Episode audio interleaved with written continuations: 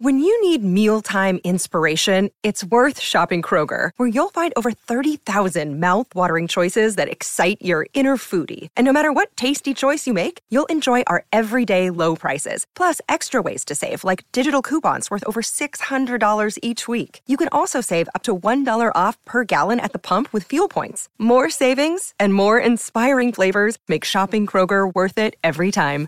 Kroger, fresh for everyone. Fuel restrictions apply. Palmerbet on the edge of the box. Oh, it's a straight up screamer! Download our app today and enjoy straight up screamers this FIFA World Cup with great odds, great promos, and same game multi at Palmerbet. Gamble responsibly. For gamblers' help, call 1 800 858 858. G'day, Mike Hussey here, but you can call me Mr. Supercoach. KFC Supercoach BBL is back and there's 25 grand up for grabs. So what are you waiting for? Play today at supercoach.com.au. T's and C's apply. New South Wales authorisation number TP slash 01005. Talk, big opinions, the panel. Lavina Good joins us this morning on debut. I'm pleased to say Hugh Bainan is uh, back for yet another crack on the panel. Always enjoy uh, Hugh's input as well. Lavina, if I could start with you, welcome along. Thank you very much. Um, Emma Raducanu is just another example of uh, women's sport being to the fore lately. What a great story that is. Lavina. Hey, yeah, no, sorry, yeah, great story. I love the fact it's just 18 years of age. Do you know, I was actually just thinking over the past few weeks, just years ago, it was so predictable who was going to win women's tennis, and the Serena sisters mm. dominated it for so long. It became bloody boring. It started to do my head in. And then you come across a couple of young teenagers, and I know lots of people have been talking about Naomi Osaka and her well-being and the pressure on her. The thing is, there's no pressure on these kids whatsoever. They turned up to play tennis. That's what they wanted to do. And I thought it was spectacular. I enjoyed every moment of it and I loved their attitude towards the sport. I know a few media commentators have come out and said, hey, let's not put them on a pedestal just yet. Well, I totally disagree with that. I say we put them on a pedestal. They're champions, the both of them. And it's great to see a changing of the guard when it comes to women's tennis. So let's celebrate them. Let's um, make them known and let the people know that they're, they're world champions. And and it's great to see it just 18 years of age. It's incredible, an incredible feat, and they deserve to be recognised for it.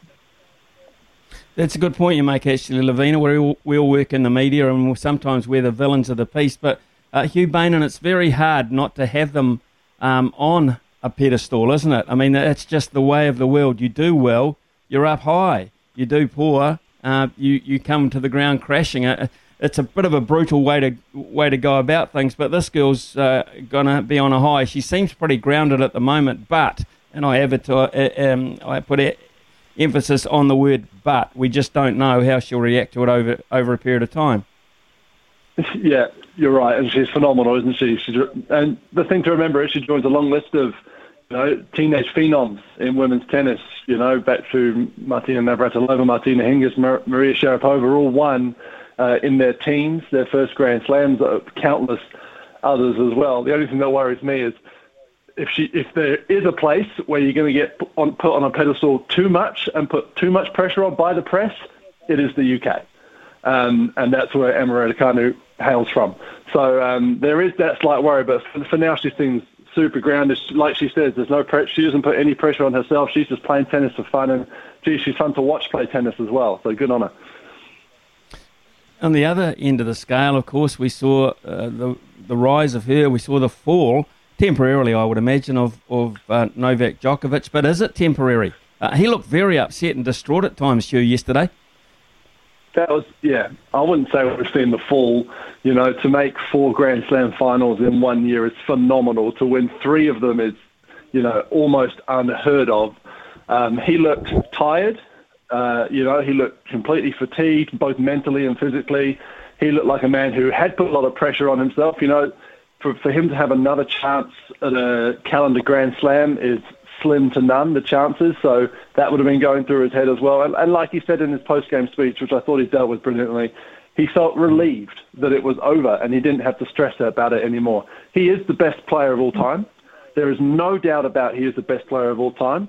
I think I still personally think Roger Federer is the greatest tennis player of all time. I think that's two separate arguments in terms of what Roger's done for the game, the style of which he played, uh, how he's been an ambassador for the sport, how he changed the sport. But I don't think there's a debate that Novak Djokovic is the best player of all time. I can see him eclipsing the, the 20 Grand Slams he's already won, uh, leaving Roger and Rafa in his dust in terms of accolades. And down the phone line, Hugh, I can see Lavina Good absolutely agreeing with you. The greatest player of all time, Lavina. No, I was glad he lost. Uh, he took my head in in Tokyo actually when he had a little hissy fit because he didn't win the gold medal, and it was like, ah, oh, now that I haven't made it through to the final, I don't think I'll even help my doubles partner out at all. So it was a very selfish move. I thought by Djokovic. And at 34 years of age, you've got this kid from Russia at 25 years of age, Medvedev, has come out and shown the tennis world just what you can do to teach someone a lesson or two. It was there for the taking for Djokovic. He should have won that match, and he didn't. And after all the years of experiences, in your eyes, Hugh being the greatest or the best player of all time, you'd the think best, that he would have turned the best, up on not the the greatest. The, well, if, if you Oh, regard that's pretty rough. time, That's pretty rough. should have broken the record. oh. He pretty he pretty much should have broken the record, which he didn't. So, I mean, he wasn't in the right mental space for that one. Yeah, he looked fatigued. Everyone else was playing tennis all week. It wasn't just Djokovic that had to play tennis as well. I had no issue with him losing, and I was really proud of um, Medvedev for beating him again, just like what he did overseas at the Olympics, and and proven that he was a better player than the best of all time on that particular day. So, yeah, I was I was. Oh, don't get me wrong. Don't get me wrong. I, I very, I was very happy Medvedev won. He's a phenomenal young player, but let's not bloody pile on Djokovic for only winning three out of four Grand Slams. God, what a failure! Yeah, I love, Love I'm, it. I'm, I'm wearing a t-shirt that I'm wearing a t-shirt that says Roger Federer right now as being the best and the greatest. So there you go. He goes straight to the top for me. Right, Lavina. Speaking of going to the top, what about that Storm? What about those that Melbourne Storm franchise again? They're incredible, absolutely incredible. I just don't understand how they can lose so many um, players that have such an impact on their club and their team, and that just that they keep pouring out new new players. I mean, we've all talked about with Cameron Smith lose, leaving, um, and also Billy Slater. It just goes on and on, and yet they replace them with phenomenal players, in, including Papenhuyzen, who you know, I don't even follow the Melbourne Storm, Smithy, but to sit back on Friday night and to check out the rugby league and to watch the Melbourne Storm eh, play like that was so impressive for me. I felt privileged to be able to watch a kid like Papenhuyzen to come out and have so much pace and decimate the opposition. It's really hard to see a side that can beat the Melbourne Storm at the moment. At the start of the year, I did tip the Panthers. I thought they were the team to do it because culturally they've been very similar in terms of the build-up over the past half a decade. Both Ivan Ivan Cleary um, has also been big on getting those younger players through and hanging on to them at the Panthers. So culturally, they've had that same development and recruitment, very similar to the Melbourne Storm. But after watching what happened on Friday night, you'd be hard pressed to find a team that could beat them in the NRL at the moment. But a lot changes in the game of rugby league. A lot changes very, very quickly. And as we know, the mighty Parramatta Eels beat them a couple of weeks ago, and they're still in the game. So you just never know. But at this stage, if you had some money on the Melbourne Storm to take out the grand final, you might be sitting pretty on it at the moment. I think you're sitting prettier than you if you're on the mighty slippery eels. I'm an Eels fan from a long way back, mate. They have been breaking my heart decade after decade after decade. So I know what that feels like. I absolutely know what that feels like. And uh, I know that they'll probably do it again, which wouldn't surprise me. But they had a match against the Knights, and I was actually at the grand final um, 20 years ago when the Knights beat the Parramatta Eels when the Eels were meant to win.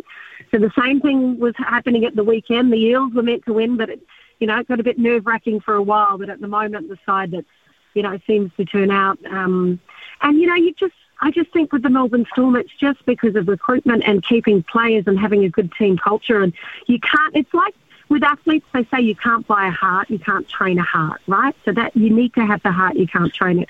It's the same as club culture. You can't buy club culture, you can't buy hearts in a side. And the Warriors need to take a good old look at what these sides are doing overseas, where they're playing for their clubs, not just playing for their for their pay packet to try and develop a culture that can buy them a premier, premiership in five years' time. Lavina, outstanding. Please stay uh, on the line because we've got to go to the news. You, uh, you as well. I'm going to come back and ask you a couple of rugby matters, uh, particularly about the rise and rise of Quade Cooper. Where's this come from, Hugh? Big talk, big opinions, the panel. Lavina Good and Hugh Bainan with us this morning. And Hugh, will uh, come to you now, if I could, please. The rise and rise of Quade Cooper. Uh, he couldn't get citizenship uh, just before kick-off on Saturday night. Now they want to give it to him with gold attached to it. yeah, what a game! What a what a comeback! Well, you know, I never fully understood the anti-Quade Cooper sentiment. You know, I, he had that that incident, didn't he, with Richie McCaw, which was a bit of a grub moment in that game against the All Blacks a few years ago. Um, he's also had some just genuinely magic moments against the All Blacks and in his and in his pretty illustrious Test career as well. So I never fully understood the the hate against him, apart from him being a good player from a team we don't like. Um, so I'm you know I'm happy to see him back. I'm happy to see that he's stuck with it after all this talk about rugby league over the years and, and where he might go and if he's going to call it a day and then not making the, the Reds team anymore and all that kind of stuff. So I'm really happy to see him back and playing some good footy because man he's fun to watch. I mean I know I know Saturday night was more a, uh, a masterclass with the boot. Um, but when he's on his go, he's really fun to watch. Hugh Bainan, would you make mass changes if you're Ian Foster this weekend for the second game against the Pumas? Smithy, not to come across as you know an arrogant All Blacks fan or anything like that. Does it matter? We went down to they went down to 14 men and still beat and still score tries against Australia. You, I feel like you could throw anyone out there in a black jersey and they're going to win you know, honestly, that's how it comes across. And I know this isn't the rhetoric that the All Blacks themselves and the camp would ever go near saying. Um, but that's the feeling I have right now. I'm sitting down to watch a game of rugby and I know who's going to win. Um, and it's going to be the All Blacks. And then even Australia then go and knock off the world champ. So what's it going to be like when we get to eventually play the Springboks? Um, the coaching staff might make mass changes. Maybe it's a good time to blood a few few fresh legs. Who knows? I don't think it's going to affect the result whatsoever. Lavina, mm. are you, yeah, you uh, Lavina, are, you, are you a Quade Cooper fan? I, I kind of sense you might be.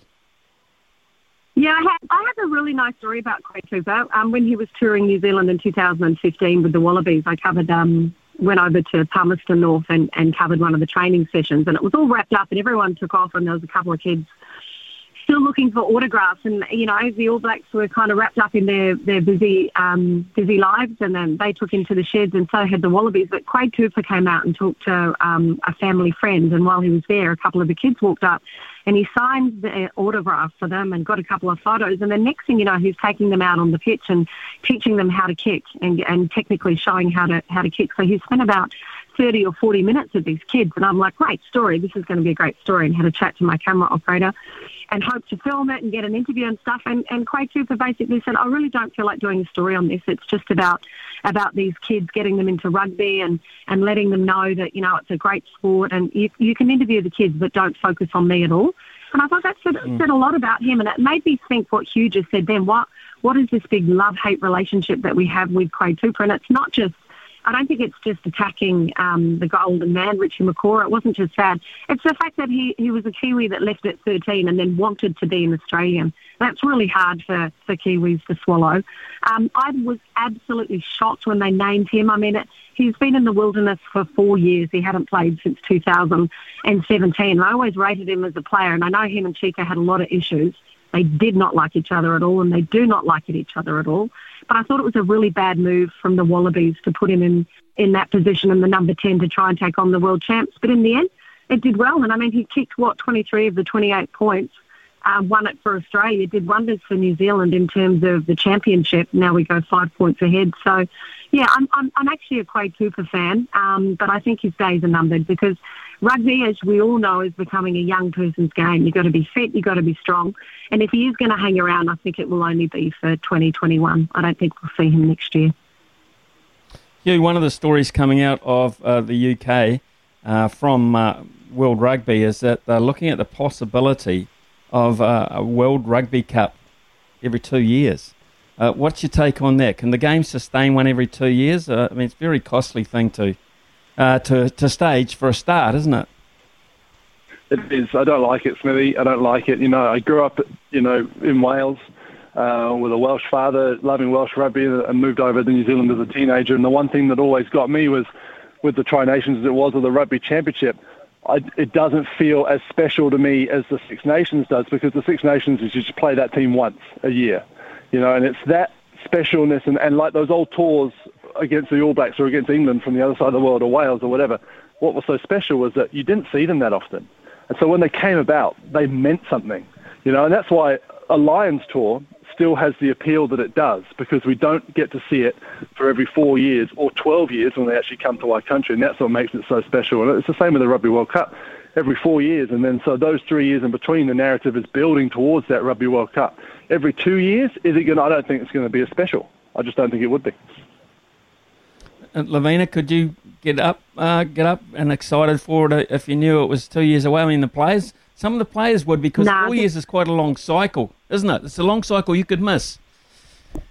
Yeah, I, the thing that gets me, Smithy and you, is that I think it's a, a monetary decision. I think it's about um, rugby, like all other sports, has been hit hard by COVID, where you haven't been able to have the bums on seats and competitions have been affected. We even saw with the Olympic Games that it was about television coverage and about broadcasters trying to make money out of distributing it to the world because that's the way the world goes round. But for me, the four-year cycle has worked out tremendously well. Um, and it also gives us an opportunity to breed new players and get new players coming in. So it's not just the same key players that are being superstars over a period of time.